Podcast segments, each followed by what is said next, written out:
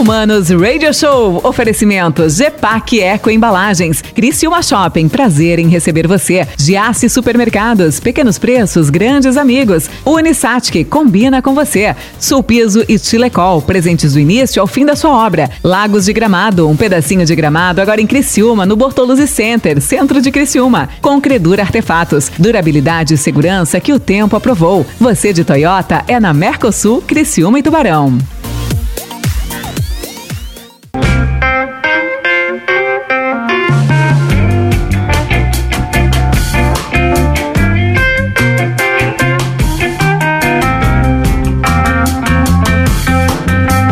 Hello, manos. Mano Dal Ponte que vos fala, boa tarde.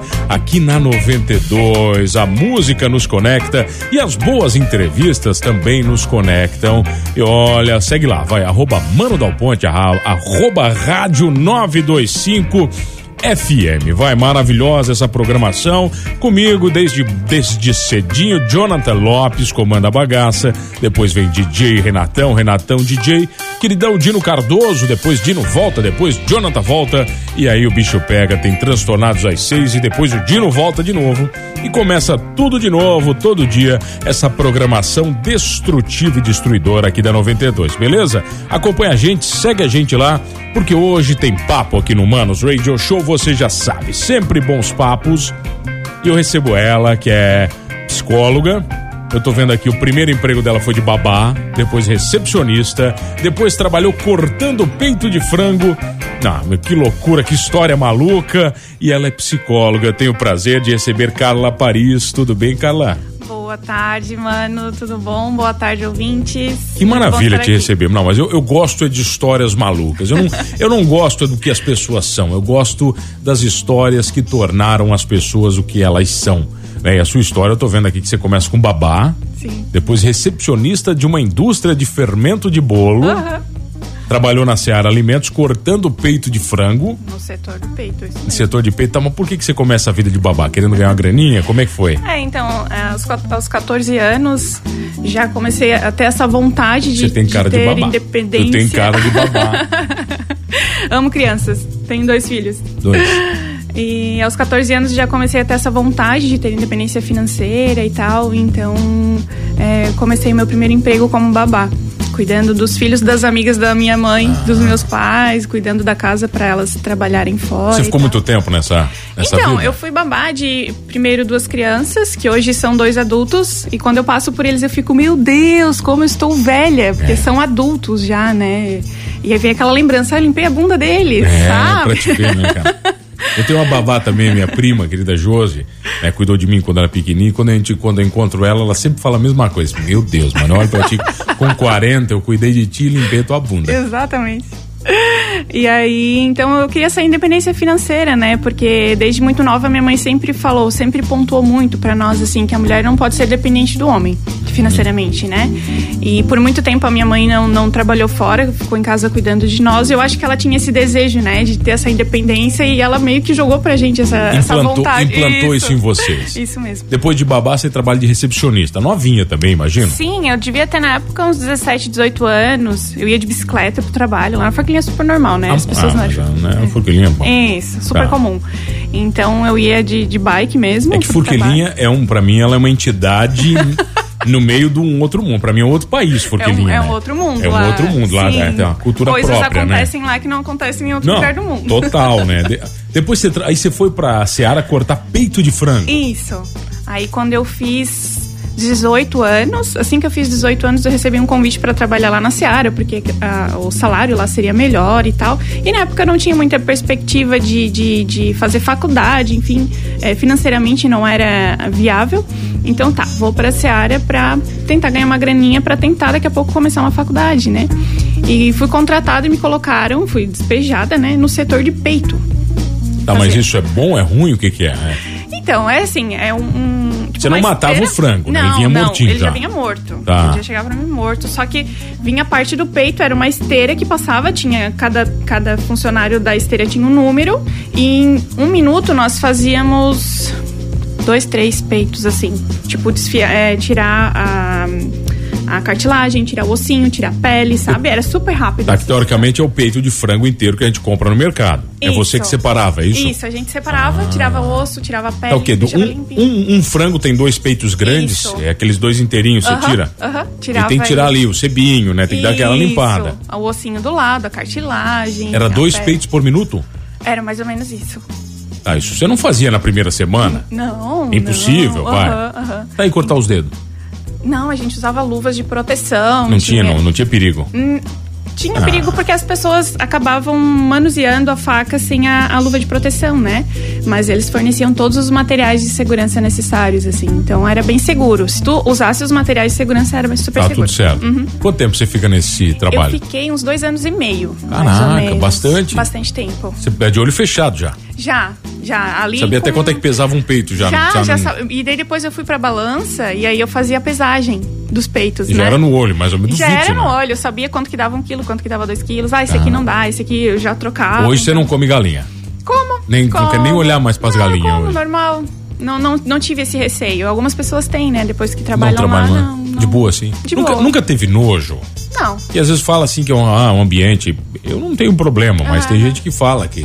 Não, assim, eu tive momentos que eu, que eu passei dentro do setor do abate, que é onde é, tá. fazem a, a, a... que matam os, os animais, né? Mas é, não, eu não senti nojo. É, é tudo muito esterilizado, assim, muito limpo, é, sabe? É muito, às vezes é, é muito mais limpo que a gente imagina, exatamente, né, um lugar desse. É bem, né? É bem limpo, o tempo todo limpando e tal, então... Tá, mas daí beleza. E ali, trabalhando, no, no cortando o peito de frango, uhum. te possibilitou começar a faculdade de psicologia, é isso? Não. Também não? Não, não. Você foi fazer o quê daí? Ali, eu, eu... Enquanto eu estava trabalhando ali, eu engravidei. Tive meu filho mais velho, o Matheus, né, que hoje ele tem doze anos, é um pré-adolescente já. E aí, quando eu voltei da licença maternidade, eu pedi demissão, porque ele tinha só três meses e pouquinho, tive uma gravidez de risco, foi bem complicado. Você teve que parar assim. antes do é, tempo. E aí eu teria que voltar, ele ainda mamava e tal, então eu decidi sair e ficar cuidando dele. Se fosse no transtornado, eu ia dizer que mamava no peito, tá? Mas como não é o transtornado, já é uma zona isso aqui, isso é um programa sério, né? Essa piada eu deixo para as seis que eles são ruins. É, tudo a ver com o seu emprego, mas... É, então, mais é. ou menos. Aí, então, eu decidi sair e ficar cuidando dele por um tempo, assim, e... Enfim, aí fiquei... Mas fiquei pouco tempo, ó. Eu comecei a ficar agoniada, porque eu sou muito elétrica, assim, eu gosto... Então, você foi trabalhar onde, antes da, da faculdade? Aí, deixa eu ver, depois eu fui trabalhar na cervejaria Saint Bier. Ah, legal. Trabalhei lá na cervejaria, na parte de recepção, auxiliar administrativo, trabalhei... Mais tranquilo, tempo, né, mais imagina. Mais tranquilo, horário comercial, porque na Seara é um horário bem complicado, né, é um horário mais difícil, assim. E ali na Saint Bier, daí que eu comecei a minha faculdade. Ah, foi ali. Uhum. E por que que você sonhou em ser psicóloga no meio disso tudo? Então, é que assim, eu sempre fui muito de, de ajudar as pessoas, sempre gostei muito disso, né? Eu acho que, que as minhas é, as minhas profissões mostram isso, né? Sempre fui babá e lá na, na, na Seara mesmo, enquanto eu ainda não estudava psicologia, eu gostava, eu era a pessoa chave que ajudava o, o supervisor a ensinar os novatos. Então, quando chegava um novato, vinha pra mim. Eu já, era, já era a essência da babá. Já, já era a essência ah. da babá ali. E aí, então, é, quando eu trabalhava na, na Saint Bier, é, eu, eu tinha me separado do pai do meu filho. E por um tempo, ele teve muita, uns comportamentos muito ruins, assim. Ele, cada vez que saía de casa, ele voltava bem nervoso, bem irritado. Ah, o pequenininho? O pequenininho. Ah. E ele tinha menos de dois anos na época. Aí nós levamos ele na, na, na psicóloga, ah. né? Tanto eu e os meus pais, que na época eu morava com os meus pais. Depois, daí o pai dele também acompanhou e quando tal. Ele saía com o pai dele, por exemplo? Isso. Ah. E aí, depois nós descobrimos algumas situações que não, não foram tão positivas, mas a psicóloga ajudou muito, muito, muito. E aí, dali, deu o start inicial pra... Opa! Aí você falou, é isso que eu quero é da minha vida. É isso que eu quero pra mim. É isso que eu quero fazer, sabe? Então teve esse pontapé inicial que foi um problema com o meu pequeno na, na época. Tá, e desse, desse processo todo na faculdade, uhum. você já sabia quais linhas queria seguir ou não? Não, porque é. quando a gente entra na faculdade de psicologia, eu acredito que a maioria das pessoas que entram, que ingressam na faculdade de psicologia pensam a mesma coisa. Nós idealizamos a clínica. É muito idealizado isso, a clínica. Que é o divã, né? Isso, aquela, aquela, tá. aquele poder de sentar no divã e poder, é, de certa forma, entre aspas, decifrar os problemas da pessoa e dar todo o suporte para a pessoa e tal. Então, nós vamos é, com esse pensamento em mente para fazer a faculdade, né? E depois que tu tá lá dentro, tu vê a inúmera possibilidade de coisas que tu pode fazer, é, tendo como base a psicologia, né? Tá, e daí nessa, nessa linha, quando você sai, o que, que você vai fazer? Você começou a atender já como psicóloga no meio da faculdade ou não? Então, é porque lá no, no período final da faculdade nós temos os estágios obrigatórios. O que, que você escolheu? Onde é que você foi fazer o seu? Eu fiz na clínica da Izucre mesmo, porque eu me formei na Izucre, né? Então a, a... Izucre, não pode falar Izucre aqui, que é a S A T que patrocina. Tá. Eu tenho que tirar a lista dos patrocinadores, né? Porque você não sabe, pois. Desculpa. A professora Everaldo é um querido e todo o pessoal, amo o pessoal da Izucre, meus amigos também. São maravilhosos. Amo, amo todos eles. São maravilhosos. E aí eu fiz o atendimento clínico ali na clínica que, que nós temos ali, né? Tem um amigo meu que foi fazer no presídio esse estágio, cara. Ele conta as histórias que são Sim. alucinantes. Aham, uhum. e, e, e aí nós temos é, dois estágios paralelos ali, que é o clínico e tem o educacional e organizacional. Você vai atender o quê? Atende pessoas pra ter experiência? Isso. Cobaias. Não, porque... A cobaia gente... morre no final, né? É, então... tu não sabe muito como fica a, pessoa, a cobaia depois, né? Não, porque nós temos, a, na, no período de estágio, tem a supervisão dos professores, né? Então, os professores responsáveis acabam fazendo a supervisão dos atendimentos. Né? Então, o aluno não faz sozinho o atendimento clínico. Tá, mas você vai até o final do processo ou não? Sim. Aí você faz todo o processo com... Sim. Deu muita bola fora? Fala muita coisa que não deve no começo, cara. Sim, o nervosismo toma conta, tu não sabe muito o que fazer, tu fica perdido. Então é super normal, assim. E, e, e o legal é que esse, esse estágio clínico inicial, ele tira esse medo, ele tira essas vendas, né? E tu começa a entender é, que cada pessoa é uma pessoa. Que tu Você paciente... conhece o Jean Marques? O Jean Marques é meu esposo. Conhece, ele tá mandando aqui, mano, manda um beijão pra essa minha esposa linda, eu sou fã dela. Valeu, a entrevista tá muito bacana, ah, obrigado, cara, que Te prazer. Amo, amor, tá bom demais. Bom demais. Que puxar saquinhos, hein? Ah, ele é. Ele é puxar saco? É, ele, puxar ele saco. Gosta de você como psicóloga? Gosta, ele é muito orgulhoso, assim. Ele, ele fala muito pros amigos dele. Ele faz o quê? Dele, o que, que ele assim, faz? Ele é engenheiro eletricista. Ele é engenheiro, ele tem uma empresa de engenharia elétrica, né? Faz serviços elétricos. Você atende e... ele de vez em quando ou não? Senta aqui pra conversar comigo? Ou psicólogo não pode atender família? É que a gente não pode atender família de forma clínica, né? Mas assim, é, orientações e tal, a gente sempre troca, assim, a gente faz muito troca. Tá, mas daí vamos lá, vamos voltar. Desculpa, a gente cortou aqui, o Gê mandou aqui, já deu, ó, já até se perdemos. Mas daí depois desse, desse estágio inicial que você falou, que você sempre tem esse nervosismo, né? Muitas vezes os professores têm que intervir. Como sim. é que funciona sim, isso? O professor disse, sim. não, calma, uhum. é, volta, porque, porque eu imagino o seguinte, o psicólogo, pra mim, ele é dotado de uma capacidade, e aí não, não é, eu não sei qual é a palavra, não é indiferença. Ao contrário, né? Porque o psicólogo é o que talvez mais se importa com o processo, mas ele não, o, envolve, o não envolvimento dele, né, uh, faz com que eu, mano, diga que isso seja indiferença. Qual é a palavra que eu poderia usar no lugar? Cara de paisagem. Cara de paisagem, pronto, mais bonito. É, mas muitas vezes você, como estagiária, né, no início, você não consegue fazer isso. O seu envolvimento deve ser muito grande. É, assim, desde o início da faculdade, teve um professor meu que num, num, numa apresentação que nós fomos fazer, ele falou pra mim, Carla, eu tava acho que na terceira, quarta fase, Carla, dos poucos alunos que eu vejo, tu é uma, tu é uma das poucas alunas que eu vejo que consegue fazer cara de paisagem desde agora. Ah. Aí você é do começo da e faculdade aí eu, já? Opa, peraí, ah. que bom, né? Eu senti como um elogio. Então, assim, algo a ser trabalhado sim, né? Mas quando o supervisor, que é o professor já formado, ele sente que tem necessidade de ele intervir, aí ele encaminha esse paciente direto pra ele e ele continua o acompanhamento daí. Abraço dos compadres de São Paulo, da Carla, ah, a, São Paulo. Da Carla Rose, olha aqui, e o Jonathan está demais a entrevista, olha só, cara. A Rose, São Paulo, viu? A Rose, o Jonathan, você fez um trabalho bom, hein? Você mandou pra todo mundo o negócio, bem. Né? Divulgou bem, tá valendo. Um abraço, pessoal de São Paulo, obrigado pela, pela audiência. Vamos fazer o seguinte, a gente vai bater mais papo sobre psicologia e a gente vai falar mais sobre gestão, é isso? Gestão é, é isso que você pessoa. É isso que você se meteu agora, é, então? Gestão de pessoas? Agora, isso mesmo. A gente já volta com ela, Karla Paris, psicóloga aqui no Manos Radio Show. Segura que a gente tem mais entrevista na volta.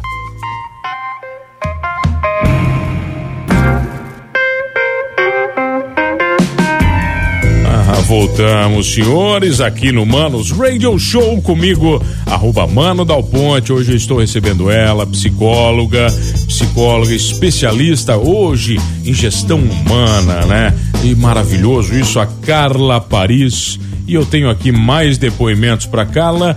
Ah, olha só, cara, que bacana isso aqui. Tenho aqui, ó. Carlinha é uma menina inspiradora, uma menina de Deus, parabéns e sucesso. Legal. É o Beto Pullman, é isso? Beto Pullman. Pullman, Pullman. Tá dizendo Carlinha. Lá da Forquilinha. Ah, é, mas só... que surpresa, da Forquilinha.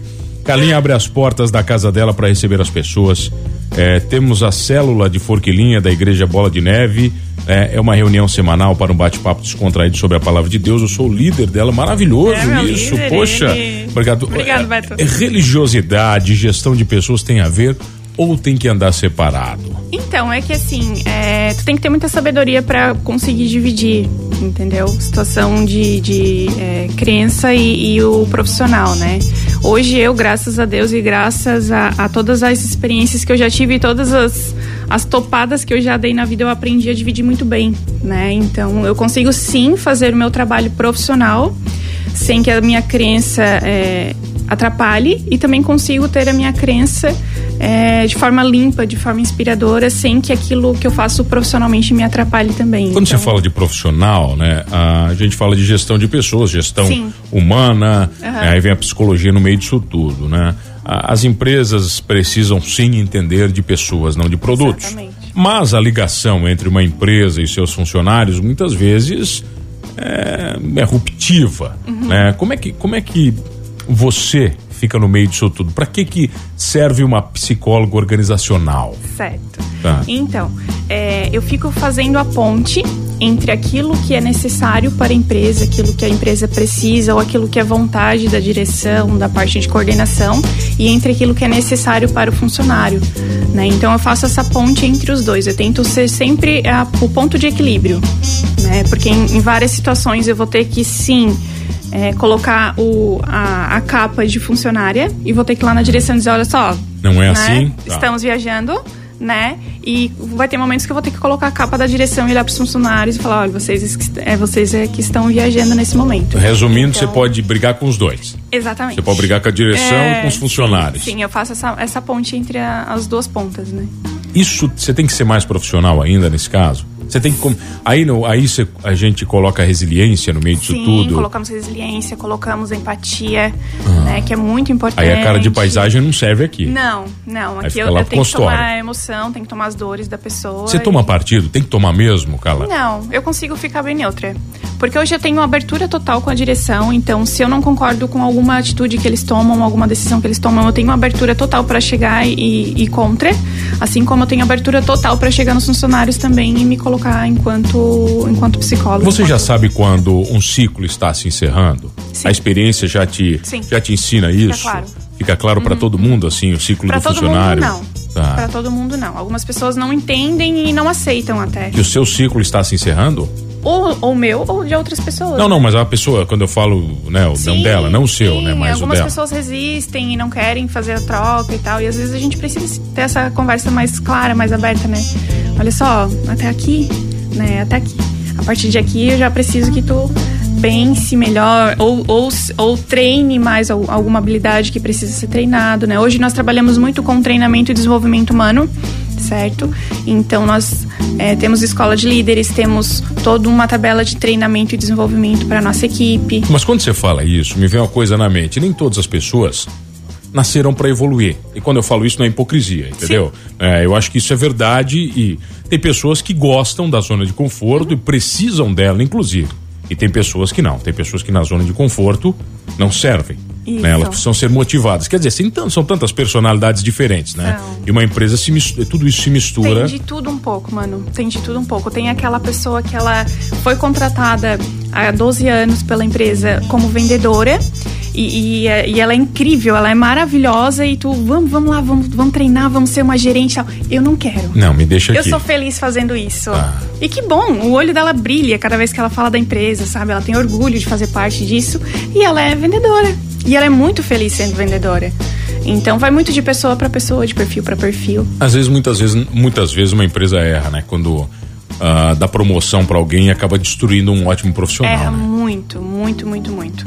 Por isso que hoje nós estamos fazendo um trabalho bem legal com filosofia clínica organizacional, misturado com a psicologia também, né? Com o trabalho que eu já faço, tá vindo um, um filósofo clínico conosco desde o final do ano passado para nos ajudar nessa orientação mais assertiva, digamos assim. Então, nenhum, ninguém será contratado ou promovido que não tenha o perfil que nós estamos procurando, que é um perfil de relacionamentos. Então, ninguém que saiba se relacionar, porque tudo é, tudo é pessoas, né, mano? É, nossos clientes são pessoas, nossos fornecedores são pessoas, nossos funcionários são pessoas, tudo é pessoas. Eu acho maravilhoso quando acontece, né, o seguinte, olha, esse profissional, ele é muito bom, mas ele não trabalha bem em equipe. Isso. Bom, daí, né? É muito comum. Ele isso, vai trabalhar né? onde? Entendeu? É trabalha num buraco. Uhum. É muito comum, é muito comum. E é isso que a gente procura, assim, quando, quando vai fazer uma contratação para gestão, né? Falando em gestão, né, mano? Então, a gente sempre procura pessoas que saibam, sim, se relacionar com outras pessoas. Isso é o básico do básico para qualquer promoção. Minha irmã maravilhosa, você é a Luz, a Ellen, ah, Cristina Paris, Miranda, olha, de Criciúma. É muito puxar saquismo nessa entrevista. É, o que que você prometeu para essas pessoas? Ai, não prometi nada. Olha, vocês, vocês liguem lá, mandem o WhatsApp, que eu quero ver. Que legal. Nesse, nesse processo todo, quando você fala de, de contratação, uhum. né, quando a gente fala de pessoas, de gestão, é, a gente fala de erros e de, de acertos, né, nesse universo. Ah, e de justiças e de injustiças também. também. É, muitas vezes somos injustos em julgamentos, em processos, em metodologias. Né? A sua função e o seu papel é errar menos. Exatamente. Não é acertar então, mais, né? Não, é errar menos. Então, todo, todo esse estudo, hoje eu estou fazendo uma pós-graduação de gestão estratégica de pessoas, justamente para aprender a ser mais estratégica, porque eu sou muito humana, hum. então eu peco muito pela humanidade, entendeu? E eu acho que esse meu lado, como eu te falei, vem sendo trabalhado desde a minha infância, né? Então, eu sou muito humana, então eu estou fazendo hoje essa pós para justamente aprender a ser mais estratégica, sabe? E, e sim, a minha função lá é errar menos. Errar menos. Você contratou muita gente já? Bastante. É, né? Quantas pessoas tem noção já de... Então, hoje o Quantos... nosso, nosso quadro de funcionários hoje, ali na Moderna, é de noventa e quatro funcionários. Caraca, velho. Nós temos cinco lojas, né, ao tá. todo, mas nós já chegamos a em torno de cento e quarenta. Todos passaram por você já? Não. Ou não? Não, não tem gente que já tá lá. Eu... Até ano passado, todas as contratações passavam por mim. Todas elas, ah. pra, indiferente da função que fosse, passavam por mim. Hoje só passam as funções de liderança ou estratégicas, as administrativas. Três qualidades de um grande líder pra você, vai. Empatia. Vamos lá. Empatia. Tá. Relacionamento. Tá. E comunicação. Deixa eu anotar isso aqui. Empatia, relacionamento e comunicação. Comunicação. É isso? Tá bom, eu vou perguntar pro meu próximo convidado se isso aqui tem a ver, que ele trabalha muito bem isso ah, também. E eu sei que ele trabalha com o Rosemiro, que trabalha é, com a gente tá também, certo, olha é assim, Karla, obrigado pelo carinho. Pessoal, é te, pessoal te acha onde? Arroba? Arroba eu, Karla Paris, Karla com K. Karla com K, eu, isso, Karla Paris. Isso mesmo, Karla, eu tento compartilhar um pouquinho da minha rotina, do meu dia a dia. Muito obrigado pelo carinho, obrigado a você que tá comigo. Olha, tem mais entrevista aqui no Manos Radio Show, e não me esqueça de uma coisa, aqui na noventa e dois, somos todos humanos.